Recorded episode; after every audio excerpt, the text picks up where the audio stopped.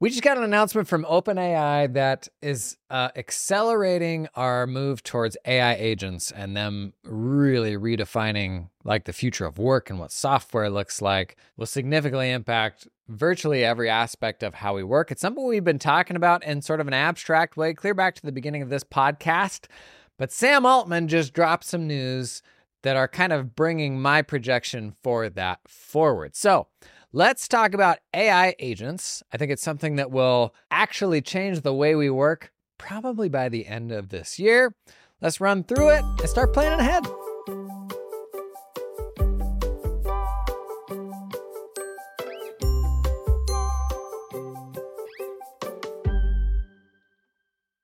Let me give you as plainly simple of a of a demo of an example of what an AI agent is.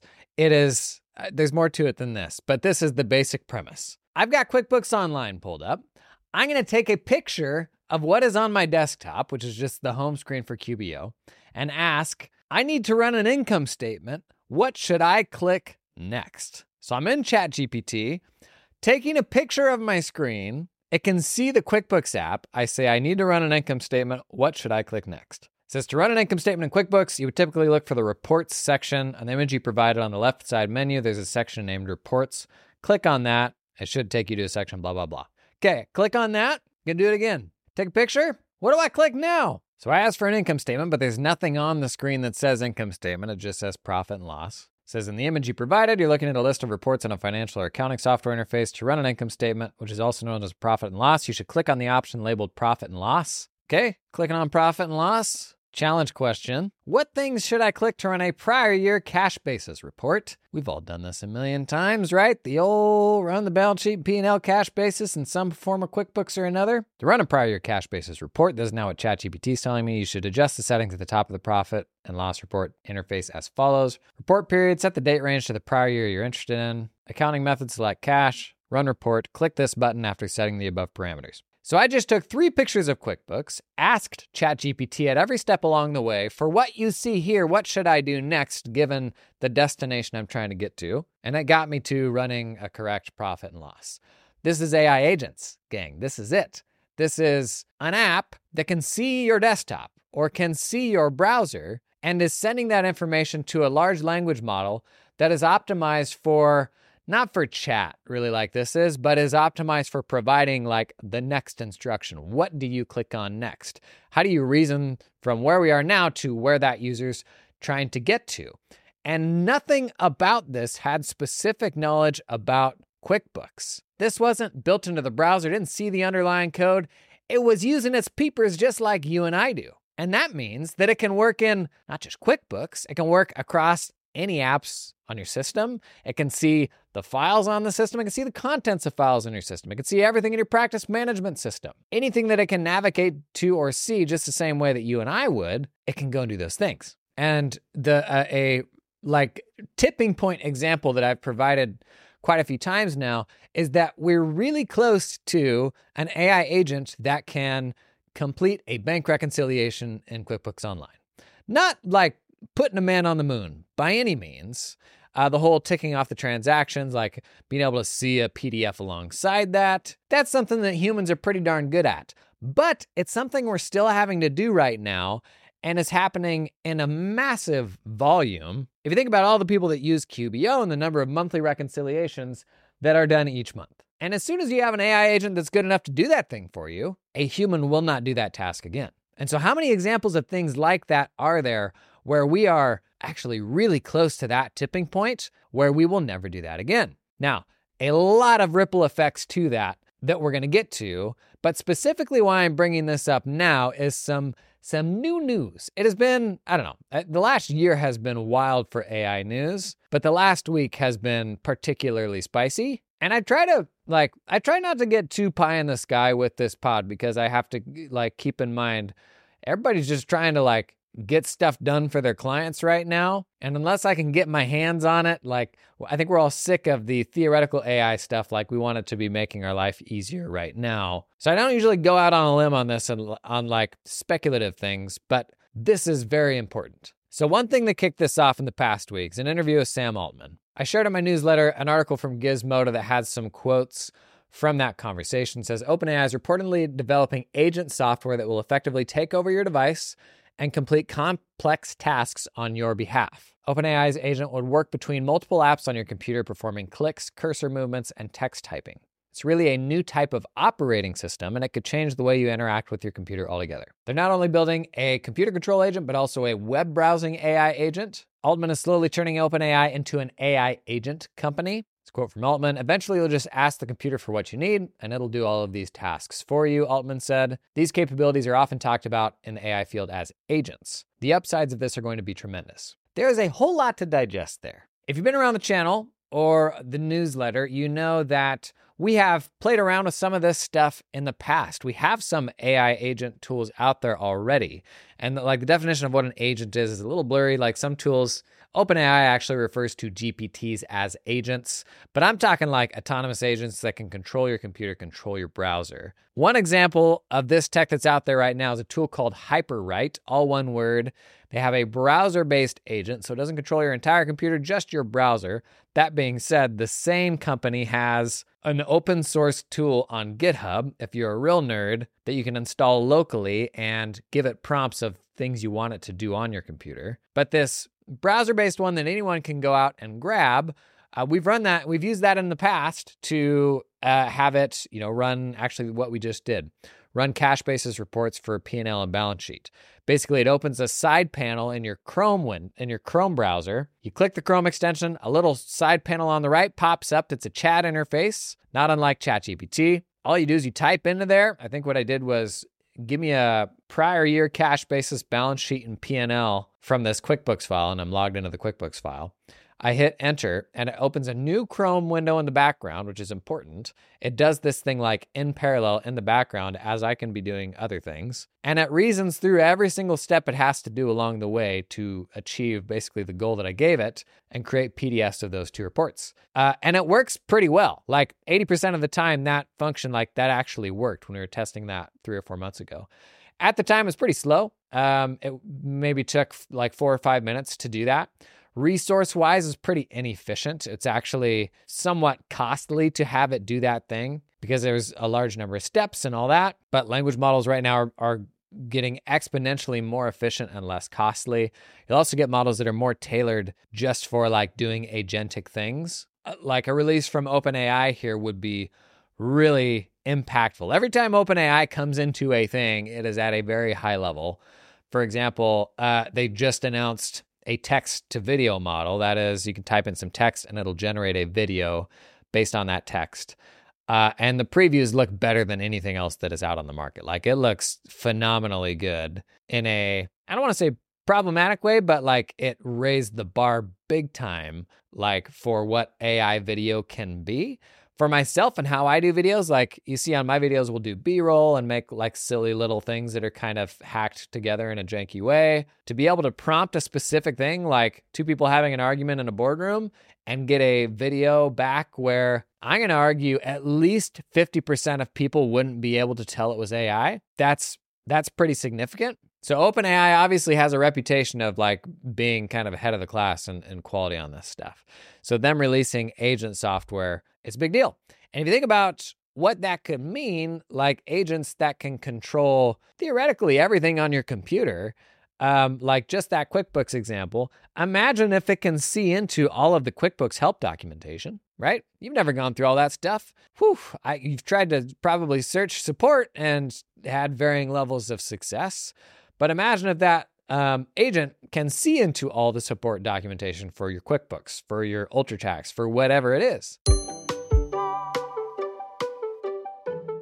This episode is sponsored in part by Cloud, Cloud Accountant Staffing. Y'all know I'm a big advocate of hiring offshore. One of the biggest changes I made in my firm, we transitioned a legacy firm from 100% onshore local hiring to 100% distributed US and then 100% distributed globally hiring.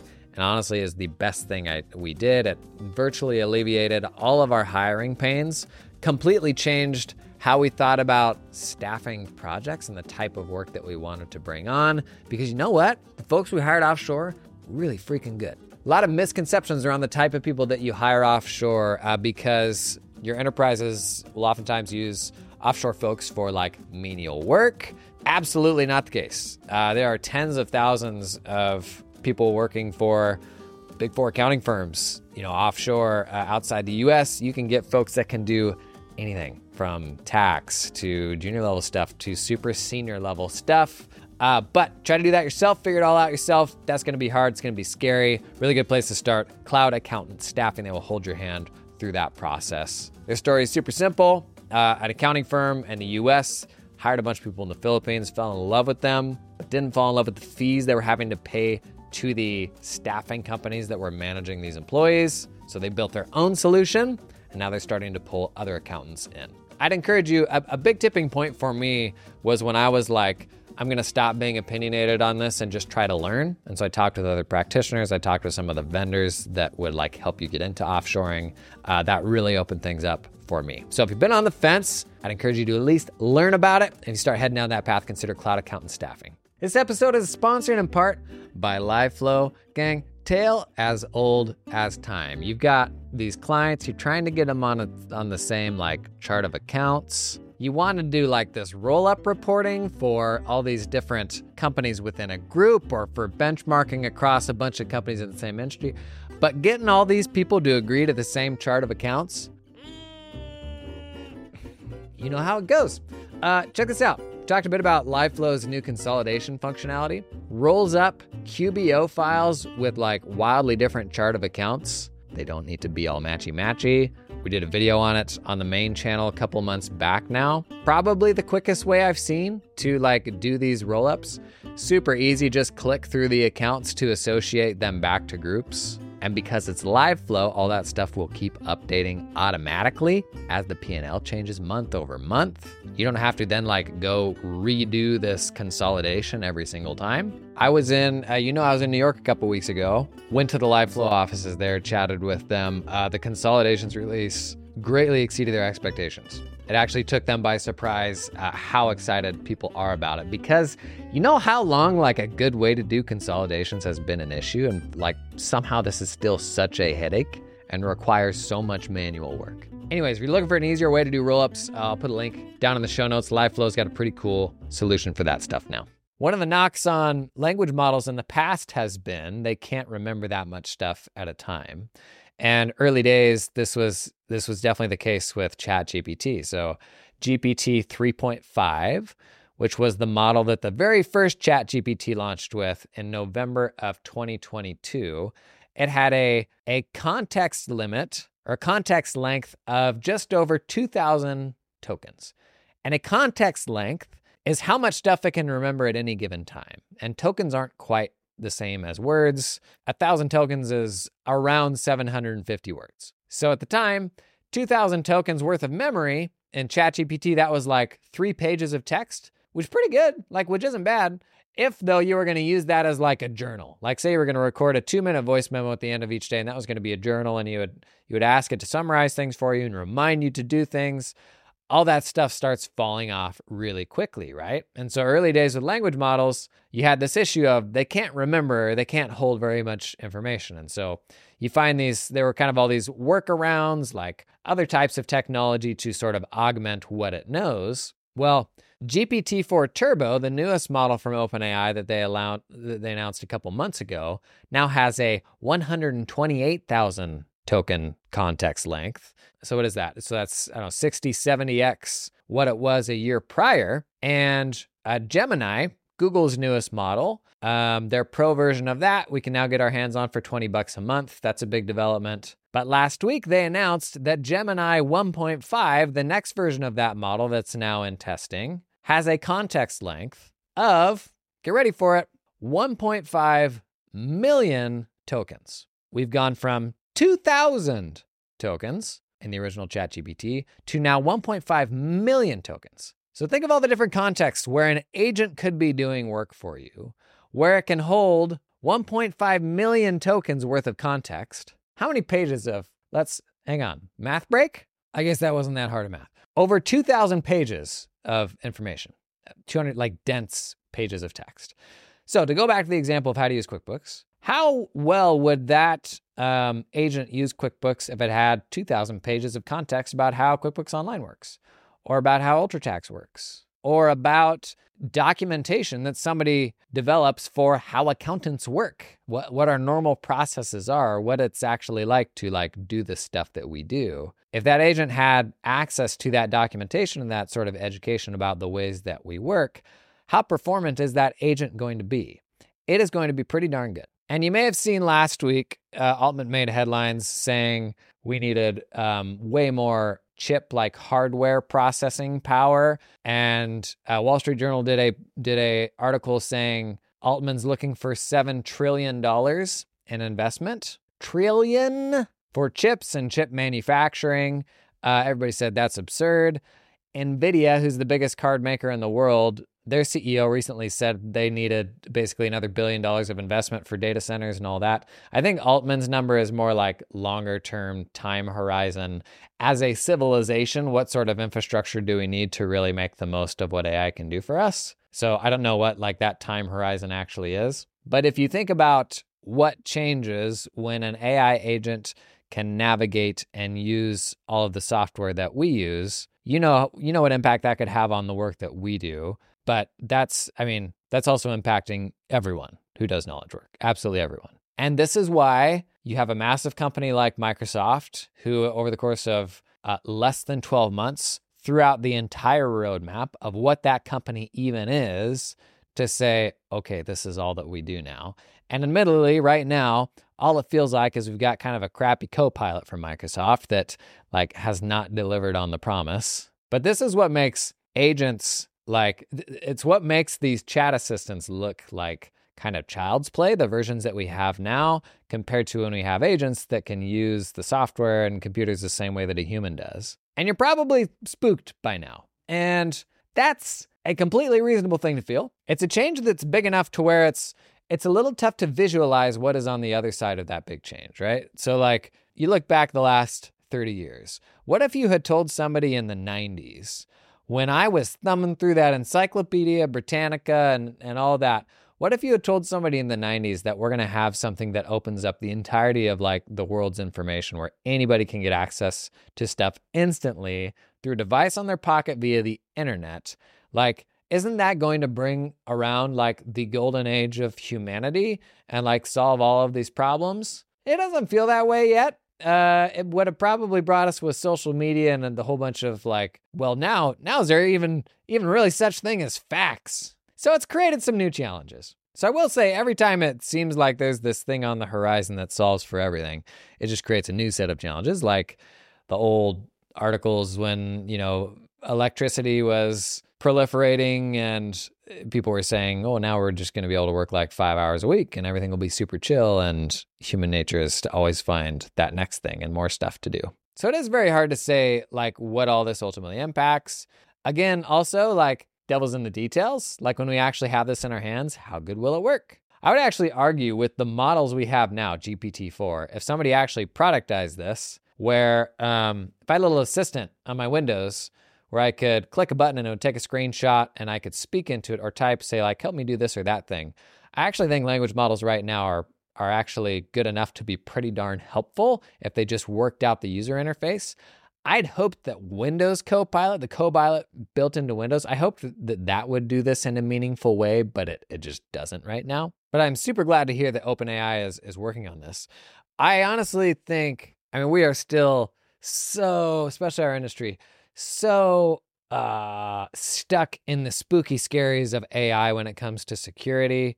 I'm trying to do everything that I can to like put out helpful information about this. The reality is the only difference with language models the, from all of our other cloud apps is you just need to pay attention to whether or not your prompts are being trained into the model. That's the only thing that makes these companies any different than all the other cloud providers we use. Uh, it's genuinely still up for debate whether it even is really that problematic for things to be trained into the model because people, it is, you can't retrieve like if you go out and you and you ask it a specific thing or you prompt a specific thing there is no way that i can go out and explicitly retrieve the stuff that thing that you put into it. The examples that you see with like the new york times court case where they're suing openai because there were some examples of where you could prompt and get almost verbatim new york times articles most people agree this is happening because those New York Times articles, the stuff that is like above the paywall, gets reposted immediately a thousands of different places across the internet. And so you have this block of identical text that is like all over the internet. And so OpenAI will then like because it is based on probability, it's it's more likely to serve that stuff up because it's everywhere.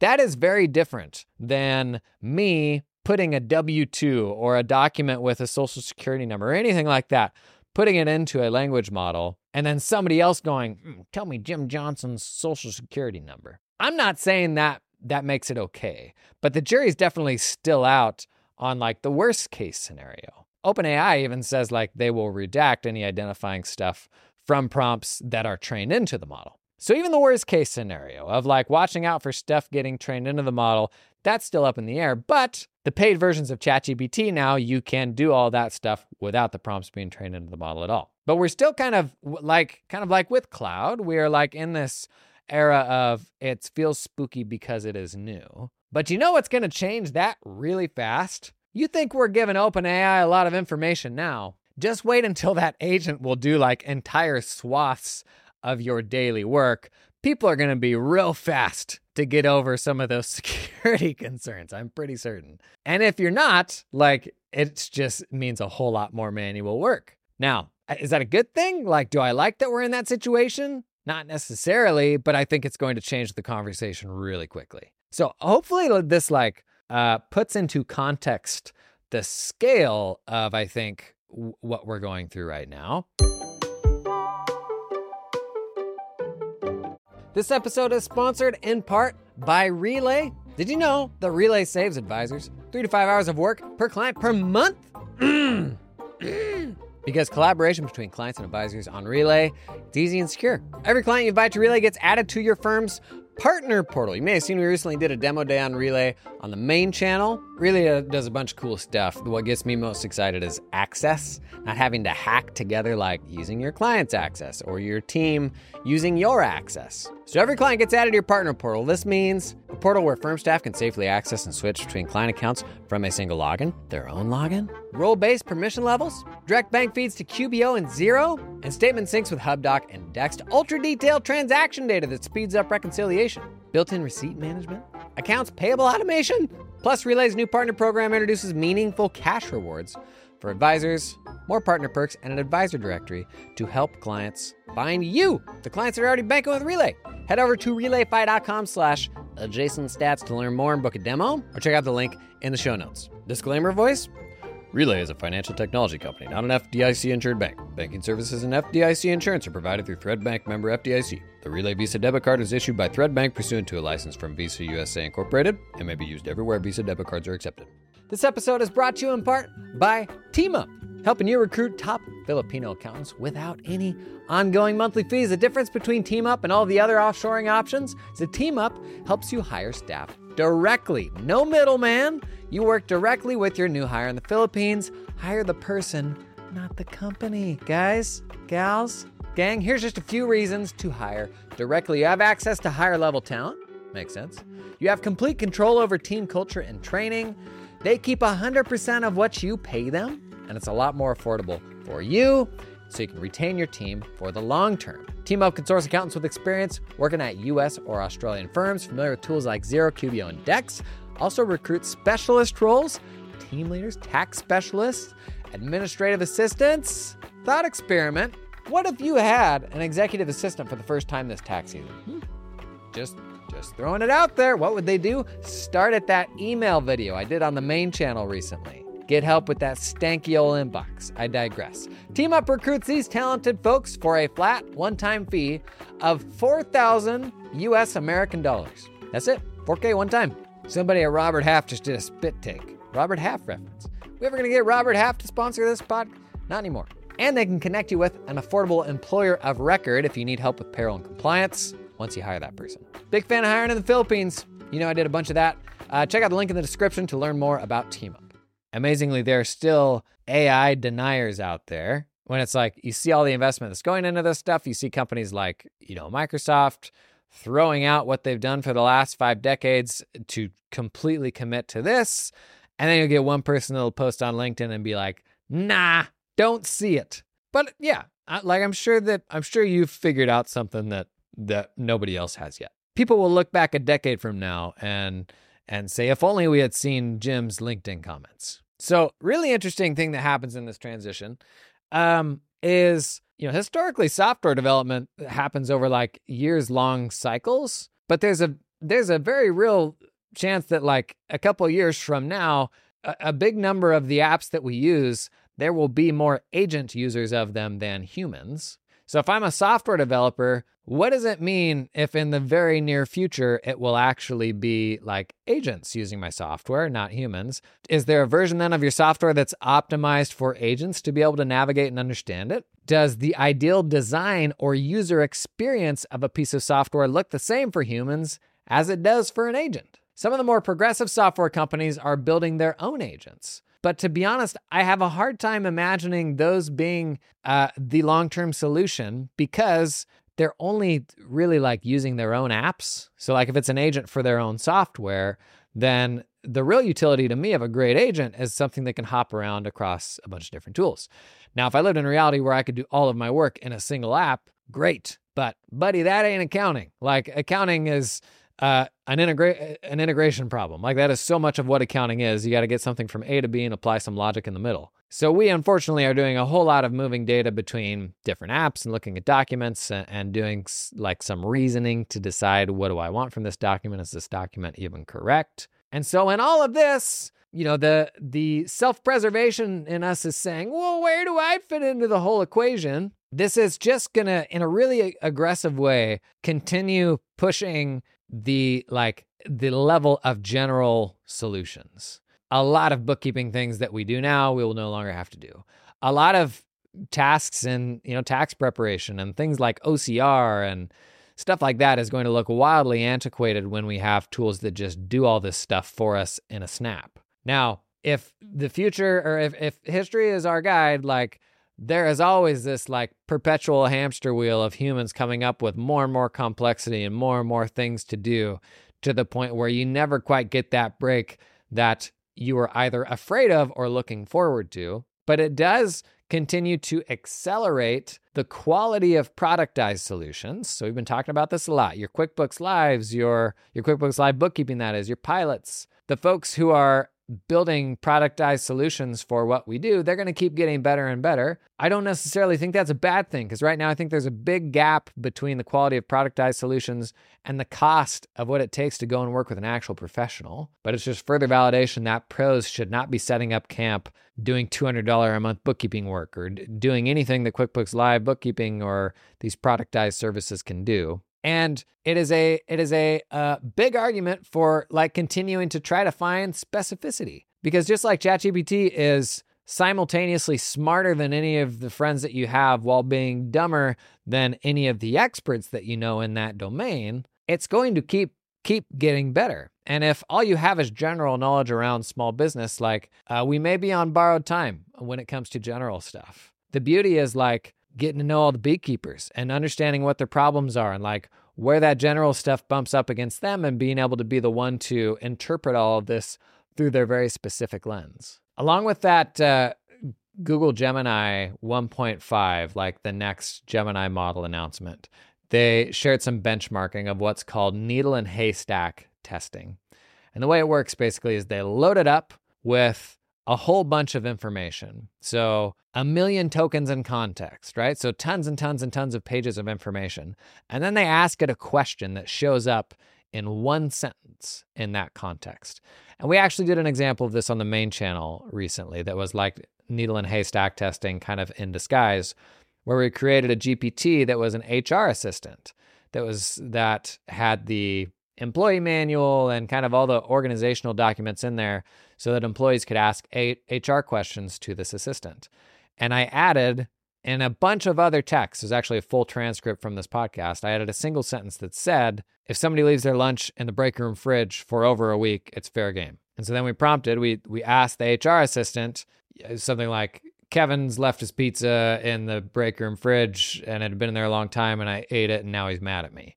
And the assistant responded, um, you know, if it's been in there basically over a week, you're good. And that's an example of needle and haystack testing working. It picked out that one sentence in that huge volume of information that answered your question. And I mean, there's a ton of applications of just this technology. You think about like tax research and the speed at which we can now go through massive volumes of information. That's why I'm so bullish on all of this, like vastly improving our research tools. But in this Gemini announcement, they shared some needle and haystack testing of a million plus tokens of context. So, again, this is thousands of pages of information, and being able to prompt it with one question and it fetched the one sentence from that context that answers the question, like with superhuman speed, being able to retrieve this stuff. No matter what, like, regardless of what you think about AI, like, that is set to make us just wildly more productive. We're still sort of bottlenecked by this being productized in ways that are super relevant to how we work. Like, for example, tax research or then why can I still not figure out where this input field shows up on the form in my tax offer? Like practical stuff like that, where it feels like the solutions are a ways from catching up.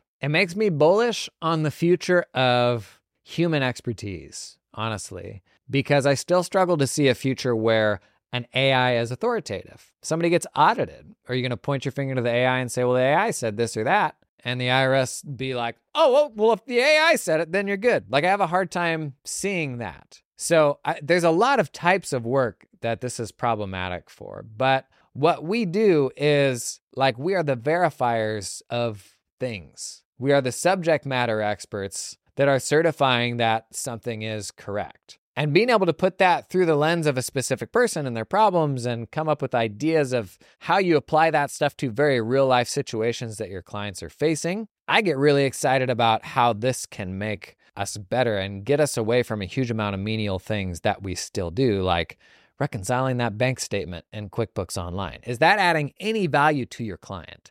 Zero. Like if there was an error there and that catches it, sure. But you doing that is not adding any value. So I, this is another area where like people coming into the profession, like there's a lot of noise and you're going to have 100 news articles about oh now they'll do this now they'll do that and people struggle to understand how does this impact the relevance of like the profession long term. But man i i have a i always come back to i have a really hard time seeing a future timeline where there are not blockers to entrepreneurship related to accounting and compliance right? As long as there are politicians as long as some manager wants to see financial reporting a very specific way for reasons that we don't quite understand, as long as there are uh, like weird accounting standards to where reporting may not be quite as straightforward as it seems like it ought to be, it seems like there will still be complications for accounting professionals to navigate. And obviously, right now, we don't have enough of those pros to do like as much of it as needs to be done. So, as exciting as all of this stuff is, and it may be spooky also, I'm still firmly in the camp of uh, it can't come soon enough because we need help. And if I'm on the other side of the equation, an entrepreneur, what a dumb bummer thing to end up tangled up and wound up in accounting and tax compliance when all I wanted to do was make my ceramic pots because it makes me feel whole. You know, you don't get in it for the accounting or tax unless you're an accountant. We'll be excited to see how this stuff progresses. What a what a wild couple of years we have had. Of all the times to like double down and go all in on tech education. Man, obviously, we're going to be covering all this stuff as it comes out on the podcast, on the other content that we do. And I'm ensuring that all of you listening to this are going to be the very best informed folks on this in the profession. So thanks for coming and being here. You lovely listeners are the reason that we can do this stuff and it became a business. That's all I got today, and I'll see you in the next one.